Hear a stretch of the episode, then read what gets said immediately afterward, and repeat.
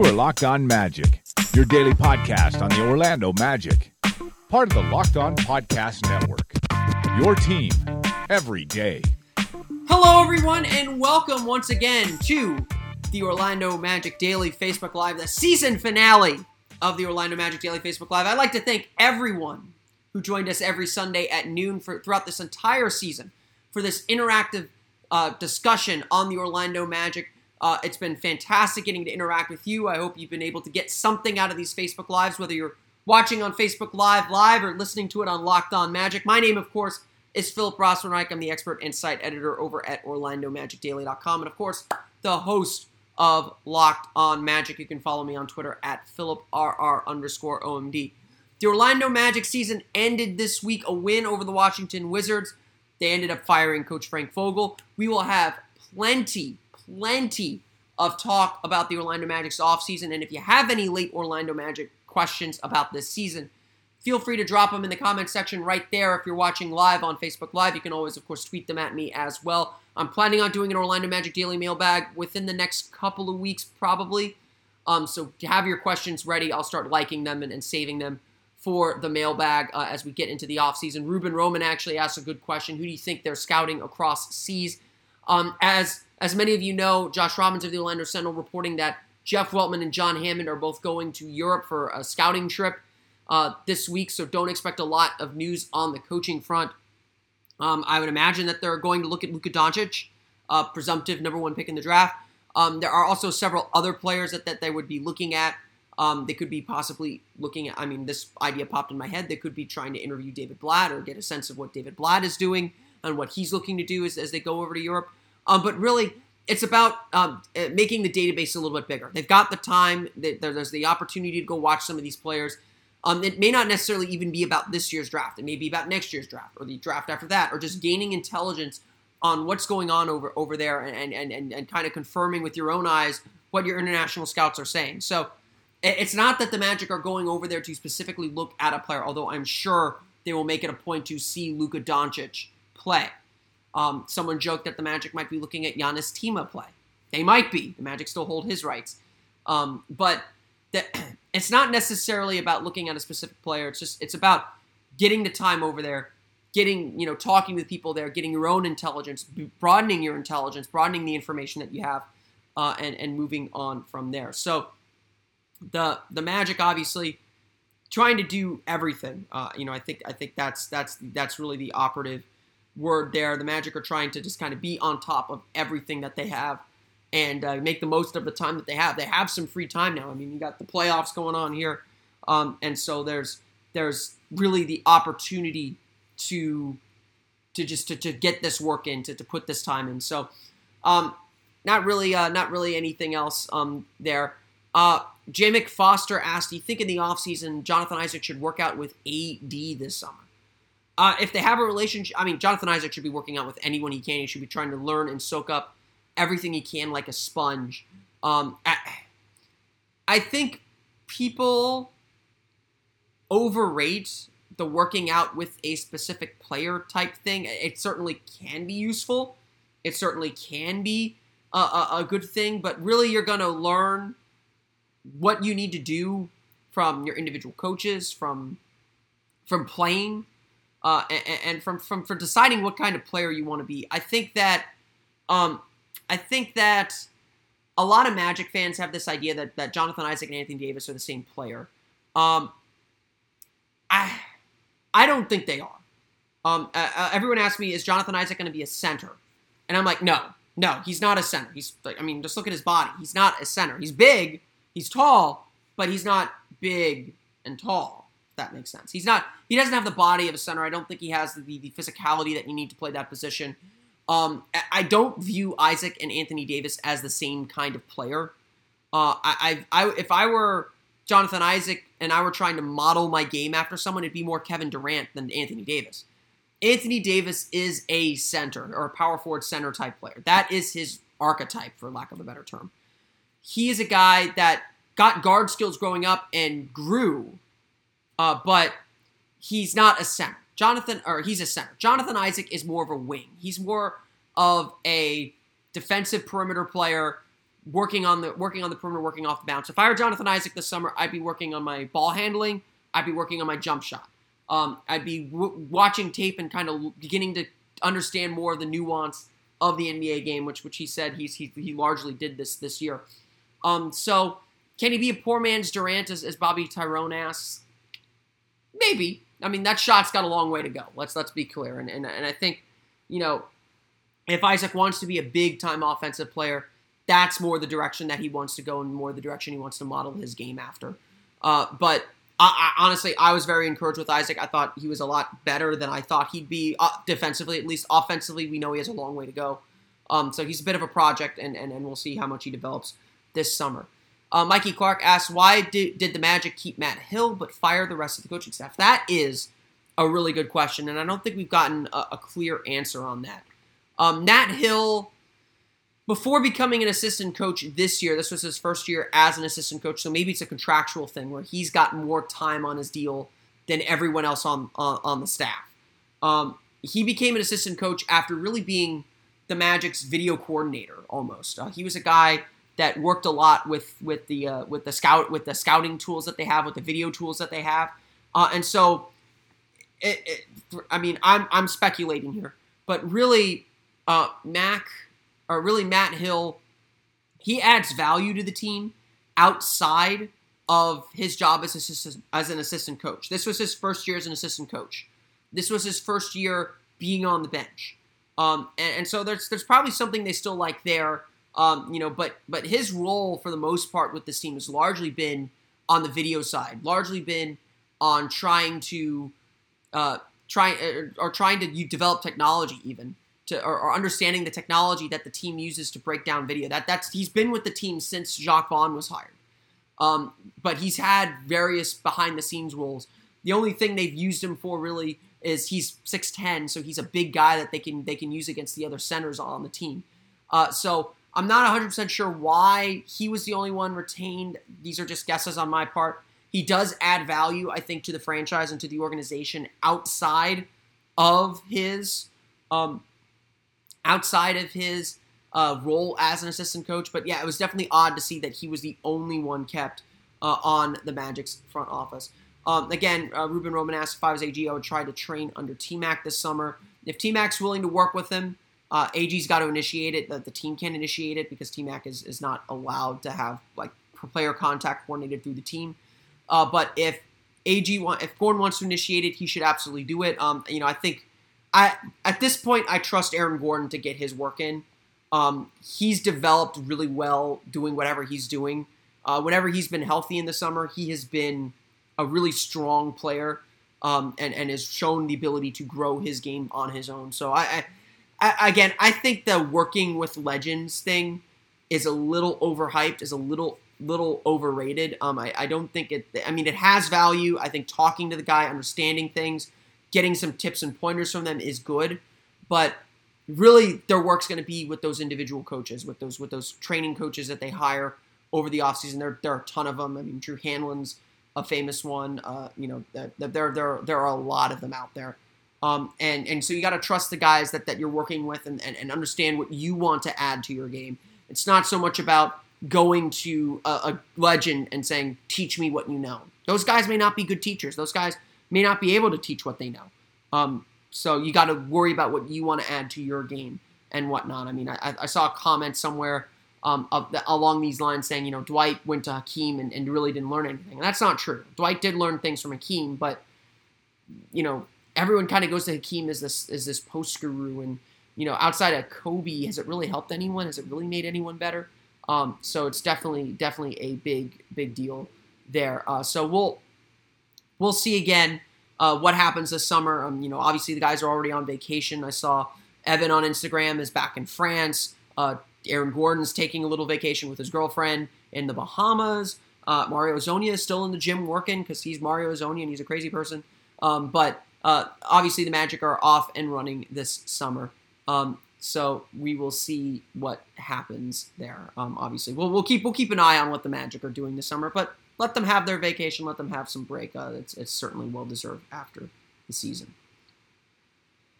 Let's dive into what we're here to talk about today, though, and that is the Daylight NBA playoff preview.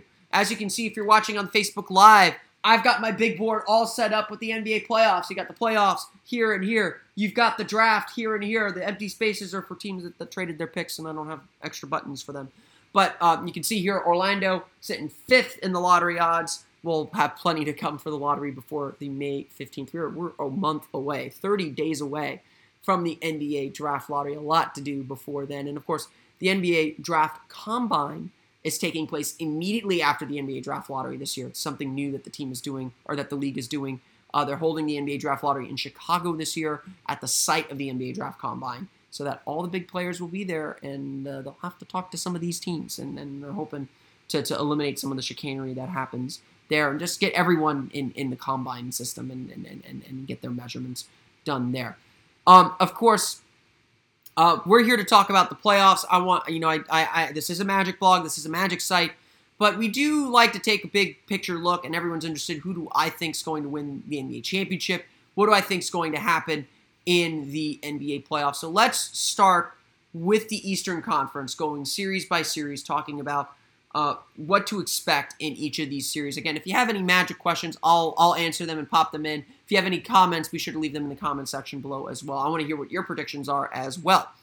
So let's start with the Raptors and Wizards. We saw them play game one yesterday. Congratulations to the Toronto Raptors. You have finally won a game one of a series. That's fantastic. A 1 0 series lead is great. Um, if you've talked with me online, you know that I am a big fan of what the Toronto Raptors have done. I, I think that the way they built their team is really admirable. They, they haven't had the breakaway star, and yet they've had tremendous success. First seed in the Eastern Conference.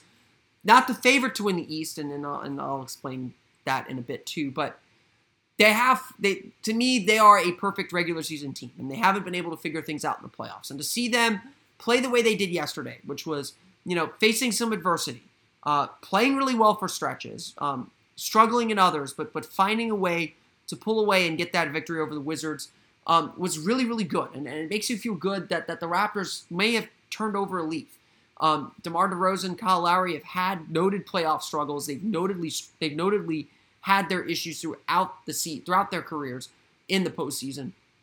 But they played really, really well last night. I thought, or played really played decently well. Serge Ibaka obviously leading the team in scoring in that game the biggest issue with this with this series for Toronto is John Wall. How do you handle John Wall?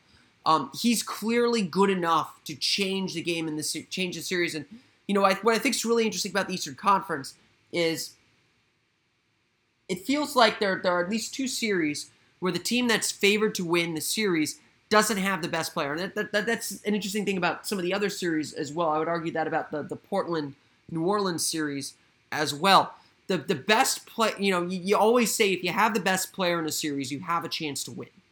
Um, John Wall is probably the best player in that series. That's no disrespect to Kyle Lowry and DeMar DeRozan, but I think you can make an argument that John Wall is the best player in that series. And that was on display, I thought, throughout game one. That Wall could, by sheer will, keep his team in the game. If he's able to get to the basket, if he's able to make some jumpers, he is absolutely dangerous and absolutely a player that can win a couple games in that series. Where I think Washington falls short is obviously their depth. We saw them struggle against Orlando on Wednesday, really struggle in a game that they needed to win to, to avoid playing Toronto. They could have climbed to, to you know six and played Philadelphia, which probably wouldn't have been much better. They could have stayed in seventh and played Boston, which I think was the ideal for a lot of teams with the way Celtics have, have been injured. But I think Toronto ultimately wins the series. I have the Raptors in five. Um, I think Washington will get one somewhere down the road. Wouldn't surprise me if they get two. But I think Toronto wins that series fairly easily, and I think they move on to the Eastern Conference semifinals.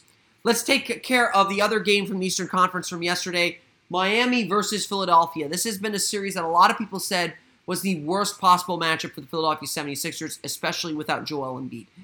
Uh, I think that a lot of people still overrate Hassan Whiteside. If you watch yesterday's game, Hassan Whiteside does not look very interested in this team and not look very interested in playing uh, for the Miami Heat right now. That's that's that's really kind of the sad part. I think he wanted to be the man. He wanted to be the guy you dump the ball into and, and, and let him score. And that's not his game. That's not who he is. That's never been who he is. He's been a strong defender and he'll still play strong defense occasionally. But keeping him engaged has really been the issue for the Miami Heat and really what's kind of broken the quote unquote Heat culture. They're still good enough to make the playoffs, obviously, but you look at Philadelphia. They're not going to shoot like they did in game one. And so I think Miami will bounce back. I think Miami will give Philadelphia some problems. But that Sixers team is so incredibly talented. I think um, we, we saw this last night or Saturday night. I think we saw what uh, what the veteran presence of JJ Redick, Marco Belinelli, Ersan Ilyasova, and Amir Johnson really do for that team. Uh, they really give it some balance. They really give them a, a, strong base to stand on. Those are all guys that have been through wars and been through uh, a lot of a lot of struggle throughout their basketball careers. Um, they know what these moments are like, and, and they stepped up big in that third quarter to help help Philadelphia pull away from Miami. It'd be remiss if I didn't mention Ben Simmons. Of course, Ben Simmons is still the driver of that engine, and like I said, the probably the best player in that series, which is incredible for a rookie. Um, I and and and of course, as everyone mentions, they don't even have Joel Embiid yet. Philadelphia is a really dangerous team. Mikey Clark points this out. I think Philly will surprise a few teams and face the Cavs in the conference finals. Um, they, I mean, the the pathway is open for Philadelphia to reach the conference finals. It is not crazy to think, and I actually posited this yesterday. You know, with with that window open, it's really scary how much experience this Philadelphia team is going to get this year how much how many battles they're going to go through this year. I talk a lot about Toronto and I love Toronto and I love what they do, but Toronto knows their window is now. They have to get to the finals now. They have to do things now because Cleveland might be fading, but Philadelphia is coming. Boston is coming. There's not a lot of time. There's not a lot of time for Philadelphia to make that progress. And I'm not ready to say they're going to make the finals. In fact, I would. I don't even have Philadelphia making conference finals, and I'll explain that in a moment. But um, I, I think that Philadelphia is going to go through some of these growing pains and go through some of these learning pains this year. They're going to overachieve, though. They, they've already overachieved getting the three seed. They're coming. They're very good. They're very talented. And after LeBron's done running the East, it's probably Philadelphia's East to run. I've got the Sixers in six over Miami, possibly five. Um, I think that that you're right, Philadelphia shouldn't fear anyone, but they're gonna they're gonna go through some growing pains. Ben Simmons won't be this good in his first playoffs uh, whole time. If he is, then we got a really special kid. Um, I mean that that it takes a lot of lot of um, um, they they they it takes a lot to to to to play this well for an entire playoffs in your rookie season. It's I don't think it's really ever been done. Let's get to today's games and start off with today's series. Boston Milwaukee, the two seven. A really interesting series, I have to say. I, I think that this series is was probably the hardest one for me to pick um, because, like I said, I, I, do subscribe to the best player in the series theory. Giannis Antetokounmpo is the best player in the series. Um, playoff Giannis is going to put up a lot of points. Is going to put up a big performance. Uh, he's going to have to to make this Milwaukee team play and, and win. Milwaukee really struggled all season long. Um, they were good enough to get to sneak into the playoffs. They're good enough to be in the playoffs, but they have not been the team that everyone wants them to be, especially on the defensive end. However, they draw a Boston team that is dealing with a lot of injuries. Kyrie Irving is out. Mark, Marcus Smart is out. They're relying on a lot of young guys too. Jaylen Brown, Jayson Tatum. Al Horford's going to have to carry this team, and that's really not what he's good at. What I really like about Boston, though, is their coaching. Brad Stevens is one of the best coaches in the league. Um, he gets his team ready to play. They play hard for him. They play together for him. And what, what really separates Boston to me is their defense. They're going to make Milwaukee play grinded out games. They're going to make Milwaukee play in the half court. And they're going to stop Milwaukee more often than not. Giannis is going to have to be big. Khris Middleton's going to have to be big. But that bench isn't scaring anyone. Boston's going to keep Boston keeps coming at you in waves. They've got a deep bench. While they don't have while they don't have a ton of experience, I will bet on defense in the playoffs over offense. I have the Celtics in seven over Milwaukee. I think this series is really close. I think Boston has enough, has just enough defense to beat the Bucks and the Bucks' firepower with Giannis Antetokounmpo. I think Giannis has a great series though, uh, but I think Milwaukee ultimately falls short, and I take Boston over Milwaukee. Let's go ahead and move some move some teams forward. We'll, we'll keep track of my predictions here. So, got one conference semifinal set here. The final series, Cleveland versus Indiana. I know a lot of Magic fans are going to be are going to kind of be hate watching this series because of Victor Oladipo, uh, but um, I, I think that this is the kind of worst matchup for any team. You you want to avoid Cleveland because while Cleveland's defense has been absolutely terrible all season long, they turn it on in the playoffs. They know how to turn it on in the playoffs. They know how to, to race ahead. Um, but uh, um, we'll, we'll we'll talk about that in bet. Um, but uh, but Cleveland is Cleveland. They're the best team in the league. LeBron James goes crazy in the playoffs. Um, I like Indiana. I think they've had a fantastic season. I think that that we don't give them enough credit. They've really changed identities in the middle of the season, and Victor Oladipo's great. But this is Victor Oladipo's first real playoff experience. He got a little taste of it last year as a supporting player.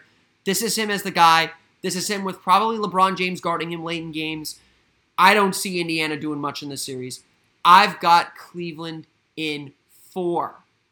Cleveland, I have Cleveland sweeping Indiana and advancing to the conference semifinals. So that, that's the, that's my basic preview of the first round of the playoffs.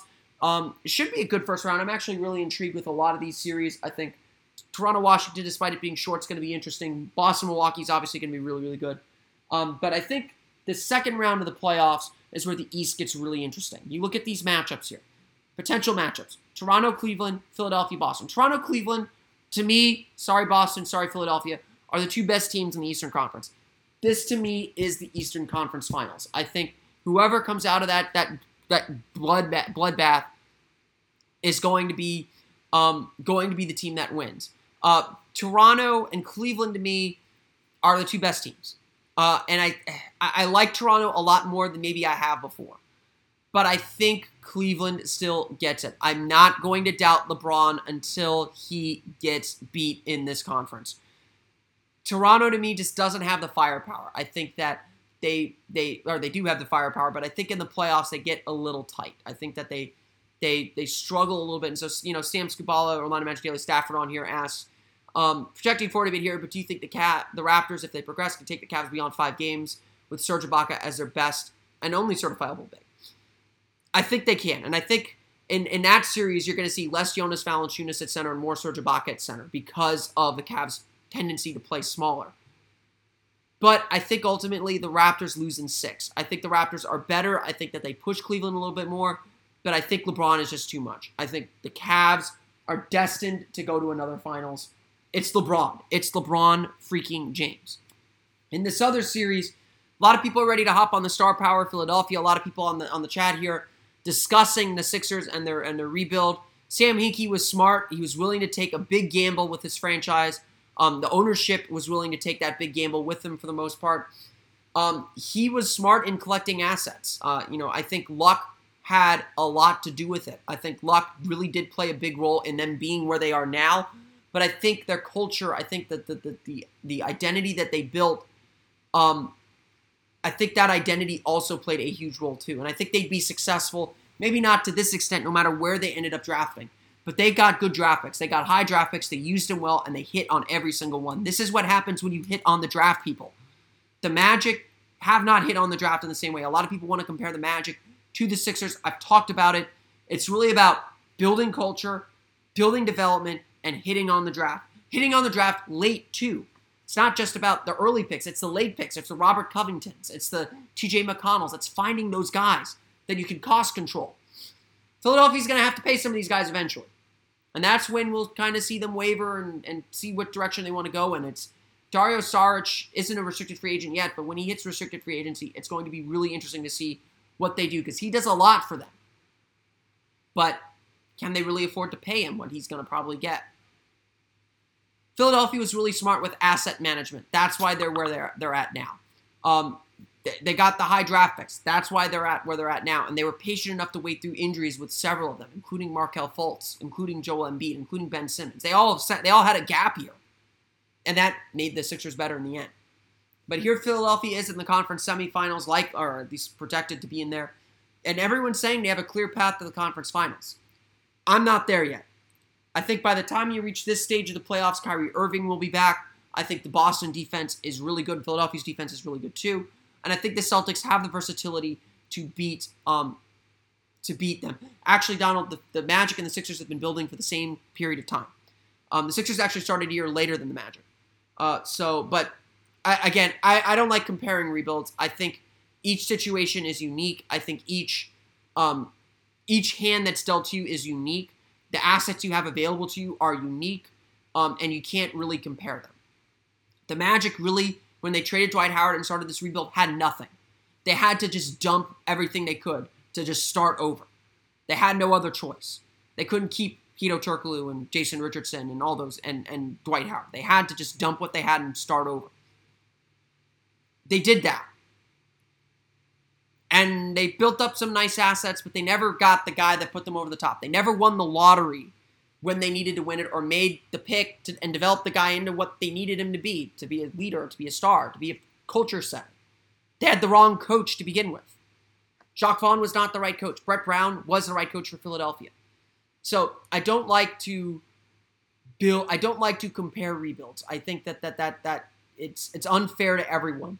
Everyone advances on their own time.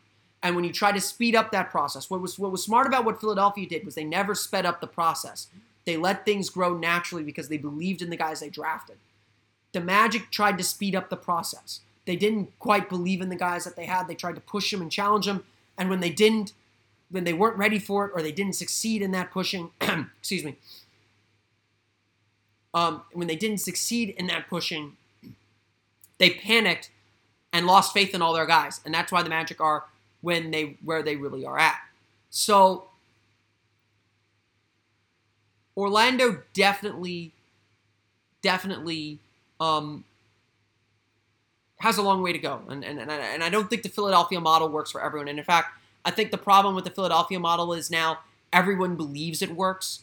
And so everyone's trying to copy it. And so now that everyone's trying to do it, the odds of success doing the Philadelphia model are not as good.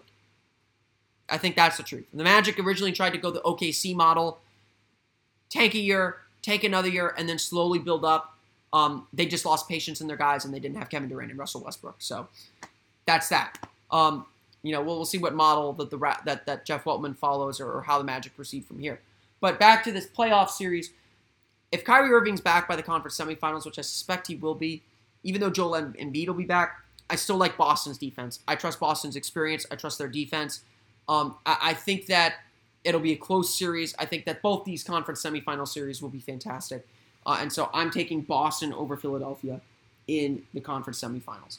Um, like I said earlier, I'm not doubting LeBron James until LeBron James loses in, in the Eastern Conference playoffs.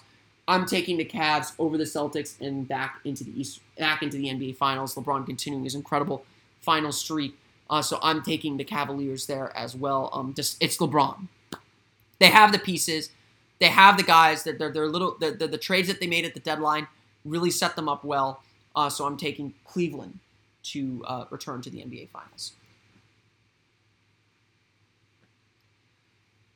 Let's uh, get some of these questions out, of the way here. Jonathan Cross asking, I consider Jonathan Isaac a transcendent player. Any other players at that height that can move like him? Maybe Giannis. That's it. Um, he is a potentially transcendent player. His offense has to come a long way, though. He's I, I know like Giannis was kind of the same deal. Like he was just kind of this bundle of length and potential his first year. Um, as several players said, talking about Isaac at the end of the year, he's going to be as good as he wants to be. If he's willing to put in the work, if he's willing to work on his game and make those improvements, he's going to be a very good basketball player in this league. There's there's no way around it. He's going to take that next big step for for himself. It's all got to come from him. It's all got to be inside here. It's all got to be within him to make that that leap. Um, the offense has to come. He's got to get a consistent jumper, uh, and if he does that, he's going to take a huge step forward. He's going to be a very good player. Um, I think that uh, I think that that that Isaac, his defensive potential is so great that he'll be in the league for a very, very long time. Um, but it's it's going to be a process. I, I, don't think it'll be three years like like Brendan Chavis is saying. I think we'll see flashes of it more next year. Health is obviously a big factor with him, um, but I think we will continue to see Isaac grow. I think there's a lot of reasons to be excited about him. You want to temper expectations. Let's, let's not let's not call him Giannis yet, uh, but obviously a really talented, really special player um, there. Uh, Brendan Chavis also asks, uh, would it be surprise to you if the Magic took Trae Young in the draft? Um, No, it wouldn't. Um, Magic right now fifth in the lottery odds. Um, it, they obviously need a point guard. They obviously need scoring. If they like Trae Young enough, they will take him. At this point, um, at this point, I don't think any any pick would be a surprise. I would I'd be a little shocked if they took Marvin Bagley or Michael Porter Jr.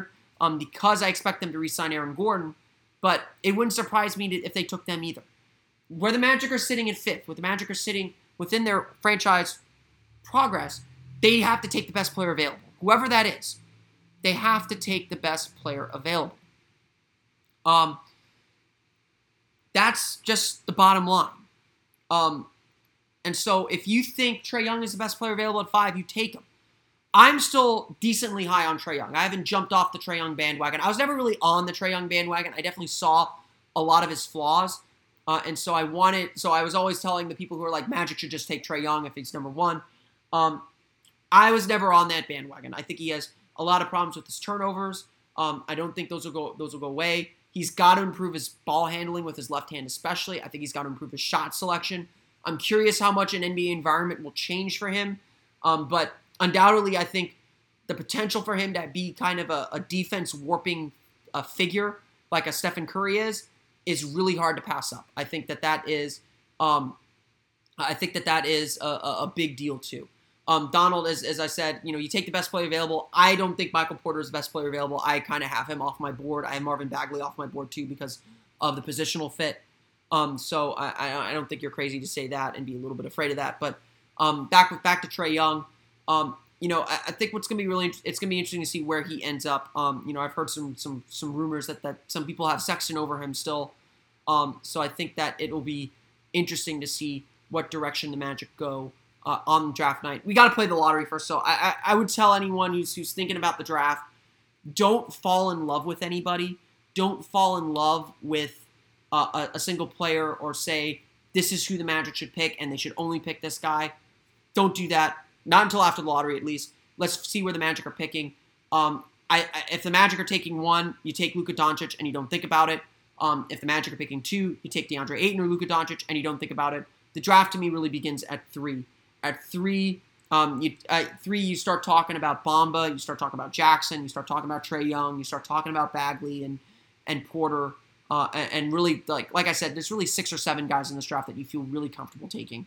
Uh, so um, I would wait until the lottery to figure out exactly what direction the Magic should go. Um, if they take Young, great. If they take Bamba, great. If they take Jackson, great. If they take Mikal Bridges, great. If they take um, Young, great. If they take Sexton, okay, I can I can buy that. Um, you're not going to solve all your problems in one draft. You're not going to solve all your problems. So you got to you've got to just get a piece that fits, a piece that helps set your culture, the kind of culture and kind of program you want to build, and go from there. It's just a piece of the puzzle. It's not the entire puzzle. Mark Ing asks, probably getting sick of Hezonja questions, but do you think Weltman would be willing to let go of players like Terrence Ross and Wes Iwundu to make it more intriguing for Hezonja to stay? No. Uh, that's the one thing you don't do. Um, you don't trade away a player assuming you're going to get something down the road. You don't do that. Um, I just think that that's just not smart business. Because what if you do that and Hezonja still leaves? Then what? Then you're left holding the bag. Um, you have your discussions with Mario Hezonja, and you tell him exactly what your expectations are, and you have an honest discussion. Say, if you do X, Y, and Z, you will play. Or right now, we envision you, or your new coach sitting there, envisions you playing this role for this many minutes. You be upfront about that. And you still say everything is earned. You've earned this.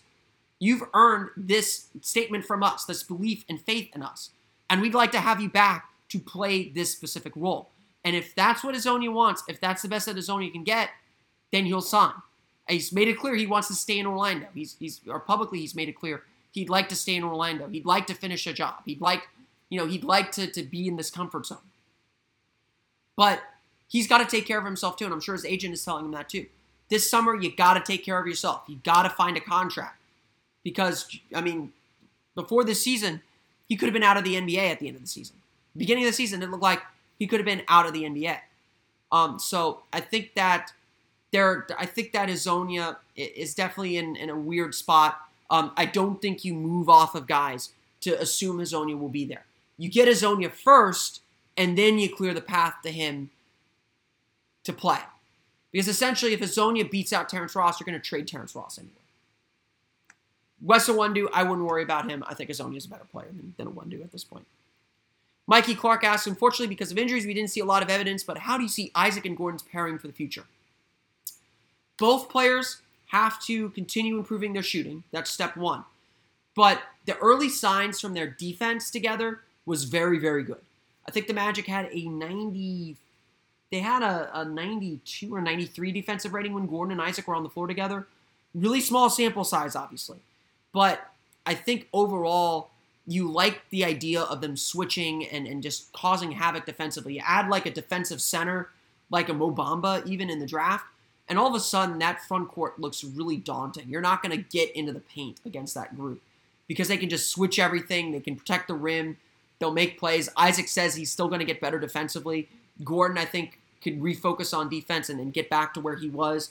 Um, there, there's a lot to like about that group defensively. Uh, and so I would, I, w- I definitely am very intrigued and want to see that group continue to grow together. Um, Jonathan Cross asked, what part of Gordon's game should he work on in the offseason? Shot selection is a big one. Um, I think he needs to focus on not taking so many off balance shots. Um, if he's going to insist on dribbling around so much, he needs to improve his passing and understanding of where players are on the court to, to be a better playmaker. Be a threat off the pass as much as you are on a shot. It felt like every time he was dribbling around, probing, trying to go one on one, it was to look for a shot for him. I'd like to see Gordon grow and look to make shots for others. Um, he's got to still continue to improve his three point shot. I think that's a continuing process for him. Uh, but you know, I, I, think if Gordon works on those things, with you know, kind of continuing to, to, to solidify what he worked on last summer to get to where he was this year, he will continue to take those steps forward that the Magic want to see. Um, Eric Garcia asked, "Do you think they will take AG's advice and get a lengthy player who can play multiple positions, uh, like a Michael Porter Jr.?" Um, I don't think they'll go necessarily after Michael Porter Jr. because where do you play Michael Porter Jr.? You've got Aaron Gordon, you got Jonathan Isaac playing the three and the four. So they have those rangy players. I think what he's really maybe saying is a center, um, a, a, rim protecting center, or a point guard or guard that can also switch with the two twos and threes. Um, so I think that's a that's a that's more of the factor. I think the Magic have to continue trying to collect players like that. Um, you know, maybe Mikal Bridges uh, with the number two, uh, you know, playing the two would, would would be someone that that he's kind of thinking of. But really, it's it's still more about player development. It's still more about Isaac getting on the floor. Gordon didn't play a lot with Isaac. Um, doing that will provide that kind of switching that that you want to see. So uh, definitely, definitely interesting. Uh, Eric Garcia says, should AG play the Draymond Green role at the five?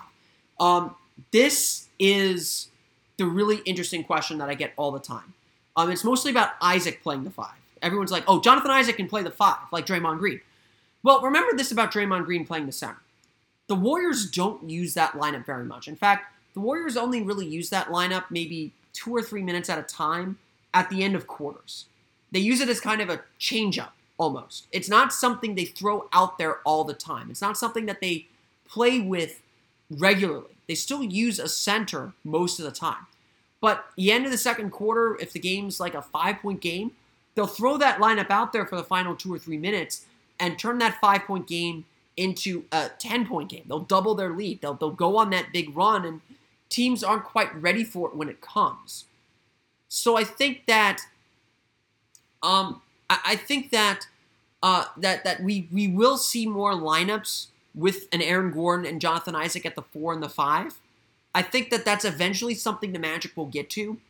But again, it's a change-up lineup. It's not a lineup you use normally. So, yes, I think we will see that lineup and see that role kind of develop, but I don't think it's regular. I don't think it's something that you should really like plan your whole life around. Um, so I, I, wouldn't worry too much about that. Um, let's see here. Um, that just about does all the questions. I like the Bamba pick. Yeah, I agree, Brendan, that the Magic do need to get a point guard at some point. Um, like I've said, I don't think you can solve all your problems in one summer. I don't think that you can get everything done uh, in one sitting. Uh, but but um, I think that uh, I think that that you have to just get a puzzle piece, a piece of the puzzle more than anything else. Let's move on now to the Western Conference playoffs. Run through those real fast, uh, starting with yesterday's games. San Antonio Spurs and the Golden State Warriors. Golden State obviously down Stephen Curry for the next week or so. Um, Spurs down Kawhi Leonard until he's back, I guess. Um, it, it's hard to pick against the Spurs. It's hard to, to, to believe that the Spurs are kind of at their end, but this is a very depleted, very young Spurs team. Uh, and and Golden State is still Golden State. We saw that last. We saw that yesterday afternoon. Golden State's really really good still. Golden State still has a ton of talent. They're still a very difficult team to deal with, and so I can't pick against Golden State. I can't pick a long series in this first round. Golden State is just not a team that's going to be troubled with whoever they play in the first round, even if it's San Antonio. I've got the Warriors in five because of my respect for the Spurs, but I have the Warriors moving on to the second round. That second series from yesterday um, was really interesting as well. Portland, New Orleans, I think is going to be a really interesting series. Kind of like I said earlier in the show, uh, when you have the best player in a series, you always have a chance to win. Anthony Davis proved last night he is by far the best player in that series. Uh, but I still like Portland in this series. Um, I think they're the more complete team. I think they've got better depth. And, and while I think Jrue Holiday played a really nice game last night, um, I, I, don't think Anthony Davis can, can, carry that team by himself against a team like Portland. Damian Lillard's going to have a big game. He's going to have a few big games. They move the ball really well. They've got some great pieces. I like Portland to defeat New Orleans in seven games. I think it's going to be a close series, but I've got the Blazers beating beating the, the, the Pelicans. I think that they're the better team overall. Um, and, and, and, while I like Anthony Davis and I think Davis will carry them pretty close to the end, um, I, I think that he just doesn't have quite enough on his own. Let's get to today's games here. Houston and Minnesota. So happy. I'm so happy for the Minnesota Timberwolves to finally make the playoffs after 13 years outside of the playoff picture. Um, full disclosure, um, I, I worked for the Timberwolves for summer, so I do have a soft spot for them. They are the Magic sister franchise as well. So I, I, I always want to see them do well um, because I think that, that it's that it's nice that the two franchises entered the same entered the same year, so we're always kind of tied together. Um, but this is a terrible matchup for Minnesota. They've got talent undoubtedly with Karl-Anthony Towns, with Andrew Wiggins, with Jimmy Butler. You'd think that would be enough to get you a game, especially especially with the uh, raucous crowd that I would expect for Target Center uh, uh, in game three. I would suspect that if Minnesota's going to win a game, it's going to be that one. That Minnesota's defense is really bad. Minnesota's defense struggles a ton, uh, and Houston is not the team to struggle with defensively. I think that um, I think that Houston is going to pull away and win this series very easily in four, maybe five games. Maybe I give Minnesota game three because that that that is going to be um, going to be a crazy atmosphere. Uh, I have Houston winning that series easily. I think Houston, I'll talk about Houston in a moment, but I think Houston is really, really good, and, and, I think they're going to make for a very interesting postseason. See, uh, Oklahoma City, almost said Seattle. Oklahoma City and Utah, going to be a very interesting series as well. Um, I think that, um, I think that uh, Oklahoma City, Utah, going to, is going to really be an interesting test of wills. Russell Westbrook and his just complete onslaught at the rim versus Rudy Gobert and the Utah Jazz, um, and their their share it all offense. Um, Utah has actually played like the second best team in the league for much of the season, or for, for the second half of the season. They were really, really good. Once Gobert came back, their defense took off, their offense took off. Donovan Mitchell obviously took off, uh, and they've played really, really well. And they're a really dangerous team, and, and I think um, it's going to be really interesting to see how they match up with Oklahoma City's star power at the end of the day, I'm still taking Russell Westbrook. I'm still taking Oklahoma City in this series. I think Utah can win it, but I think Oklahoma City takes it in seven. I think that the Thunder um, are, are going to have just enough that, that the star power is going to matter and that Oklahoma City is going to win the series. Uh, very, very tight series at that. Um, should, should set up a great conference semifinals here. Uh, Houston, Oklahoma City, like I said, I think the Rockets are by far the best team, are, are, are the best team here. Um, I think that Oklahoma City will take a game or two, but Houston wins that series five or six games very, very easily, moving on to the conference finals. And Golden State, Port- Portland just keeps running in the Golden State buzzsaw. Portland can't beat Golden State. Golden State wins in four. They sweep them. They get Steph Curry back, and they move to the conference finals. Um, Houston Golden State is the series we're all waiting on. Um, I, I, think that there's no way around it. That is the series that we all want to see. I think that's the series that we most of us think they're the two best teams in the league, and that really is the NBA Finals. And I would agree. This is the NBA Finals. These are the two best teams in the league. Um, I, I think that Golden State and Houston, they're both so good. I, am so torn about how this series is going to go. Um, I think the injuries have really hurt Golden State. I think by this point they might have a rhythm, or they might face more injuries. I think Houston has been really good. I think people don't give Houston the, the, their offense enough credit for what they've done. I don't think they give their defense enough credit for what they've done. Um, and I think that if there's a time to beat Golden State, now is the time to do it. They're sitting fat and happy after their title last year. They've dealt with injuries. They're weakened. Maybe not by this point in the year, though. Who knows? I think Houston upsets Golden State. I think Houston uses that home court advantage. I think that they get. I think that they get um, to get them in seven games. I think that they find a way to get the stops that they need. Um, you know, I, I think that their offense is good enough. Golden State could win it. I, I, I think that it's absolutely, um, absolutely possible. But I got the Rockets over the Warriors in seven right now. I, I just think Houston has has it this. I think that they have it. Harden has been so good. Um, Golden State just it just feels like if there's a year to pick off Golden State, it's this year. This is the year to do it. Um, and so I'm giving Golden State, I'm giving Houston the benefit of that doubt. Um, I'm scoring the upset. We don't see a lot of upsets in the NBA. This is an upset. I'm going to take the Rockets. I'm going to be the one. I'm going to be that guy that says that this is the year the Warriors kind of sit fat and happy, and next year the Warriors just run through the playoffs because they're angry and, and they want that title back, and that's what championship teams do. It's tough to go to the finals every single year. Um, you know, ask Cleveland. It's it's really really tough. Um, but Houston has to do it this year. I agree with Donald there. Houston has to do it this year this is the year Golden State is weakened. Um, you got him. You, you go back to that series they lost to Cleveland. The way Cleveland got him, Stephen Curry was injured, Draymond Green was suspended. If they're hurt, you got to pick them off. That's when you got to do it. This is the year for Houston. I think Houston gets to the finals, and I think that they actually win the title. Um, and I don't think they'll have much problem with Cleveland. Um, Cleveland has the scoring to keep up with them, but I don't think they have the defense. I have the Houston Rockets in five games over Cleveland. I just don't think Cleveland will be able to keep up with Houston's offense uh, and, and, scoring. And so I have the Houston Rockets as my NBA champions. Shades of 1995. Boo. Um, but I have the Houston Rockets topping the Cleveland Cavaliers and winning the NBA championship. Those are my finals predictions. I'd love to know yours. Share them with me online at Philip R underscore OMD or on Twitter at Locked On Magic. You can, of course, share them in the comment section here, but we'll be wrapping up in just a moment. A couple people talking about some point guards for the Magic. I know that's a big deal for Magic fans at the moment. Um, the the there are a lot of Jonathan Cross notes this. I like point guards later in the draft, like Jevon Carter and Jalen Brunson. I agree completely. I think that there are some really interesting point guards that you can grab late in the draft. They may not be guys that you develop eventually into starters, but they're solid. They'll eventually, hopefully, take over the reins from DJ Augustin over the course of the 2019 season and then you can start fishing around for your point guard there. Um, so there, there are definitely some some strong candidates, I think, uh, for the Magic to look at the point guard position later on in the draft. You can find some in free agency, or you know, I don't think going with DJ Augustin again is ideal, but I don't think it's a terrible idea either. Again, you're not going to build this whole thing up in a single year, so make the right choice. Don't make the fast choice, as as he said, as Jeff Weltman said. Jasmine Hawkins asks a question that we've been debating vigorously on the Orlando Magic Daily Slack channel.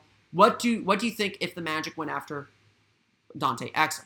I like Dante Exum a lot. I am still a believer in Dante Exum.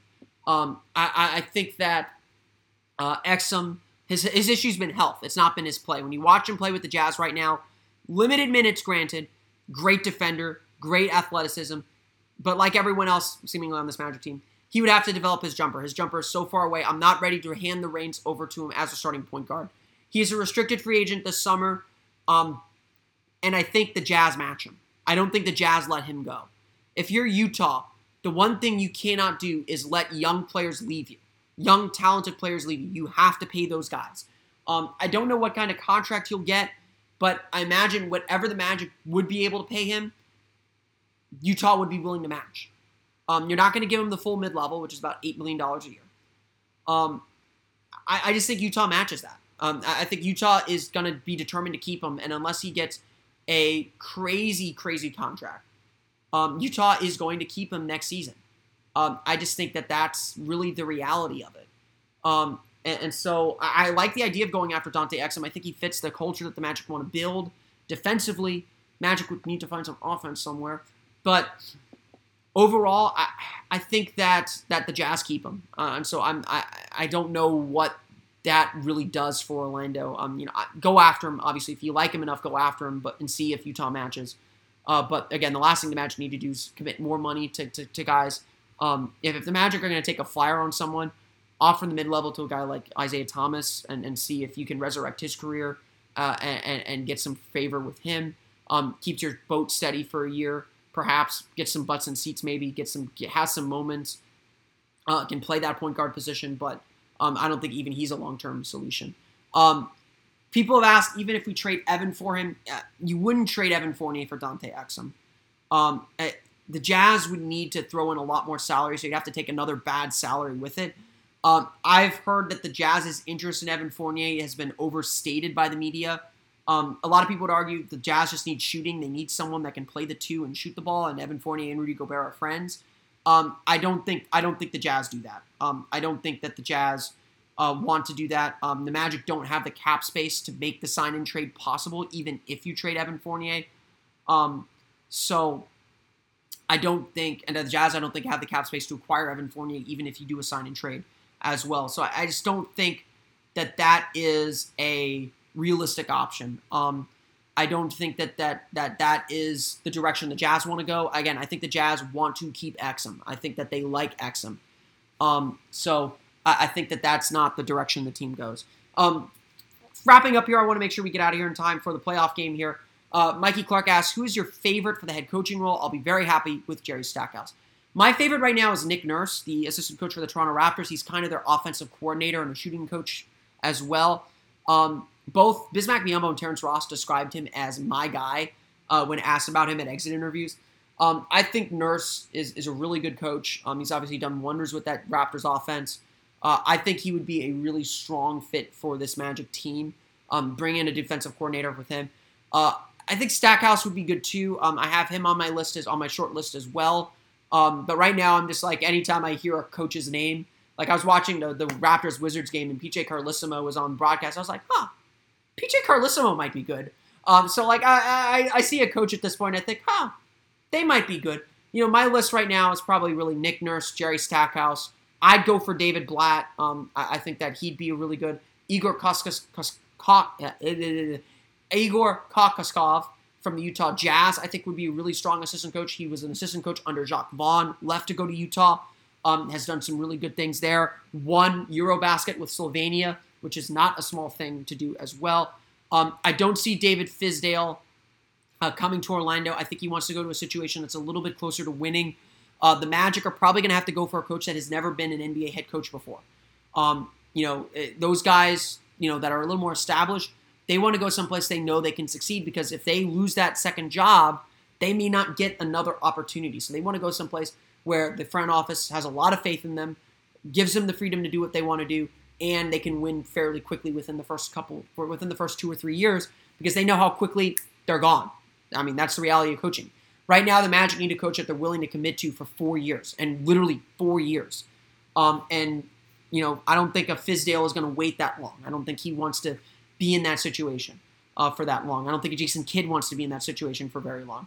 Uh, so, uh, you know, Monty Williams is a name that I've heard come up a lot. Uh, Magic front, Magic ownership really likes him. Um, he could be interesting. I wasn't a huge fan of everything he did in New Orleans. Um, I think New Orleans fans would say he kind of underachieved, but um, didn't really grow that team perfectly. Um, I think that he, I think he deserves a second chance somewhere. Um, I wouldn't mind him. I don't think he'd be the worst hire. I think he'd be solid actually. Um, but I, would be curious if he's really your long-term coach. Um, you'll kind of, I think, I think Monty Williams is the kind of coach that gets you from where the Magic are at now to the playoffs, but not much further.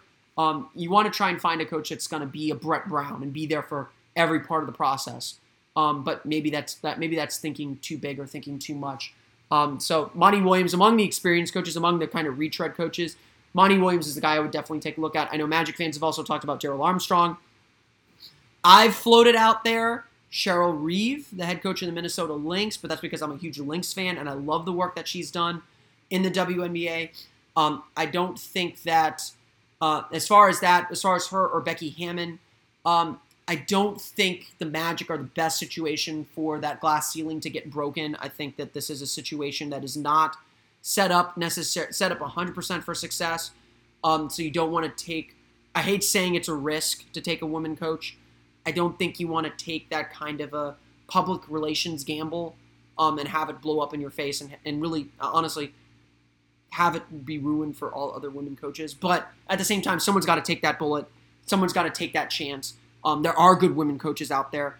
Uh, between Becky Hammon between and Cheryl Reeve, I think either one of them could do a great job with an NBA team. But you got to get buy-in. You got to have success early. I think, and and I think that's the ultimate risk um, with with taking that kind that taking that kind of a coach right now is you know the Magic just aren't going to have success immediately, and you don't want you know you don't want them to get tuned out quickly. Uh, but I would throw out you know honestly, if the Magic gave Cheryl Reeve an interview, if the Magic gave uh, Becky Hammon an interview, I think that would be fantastic. I don't know if they get the job quite yet, but I would be I'd love to see them get an opportunity to get the job um, at the very very least.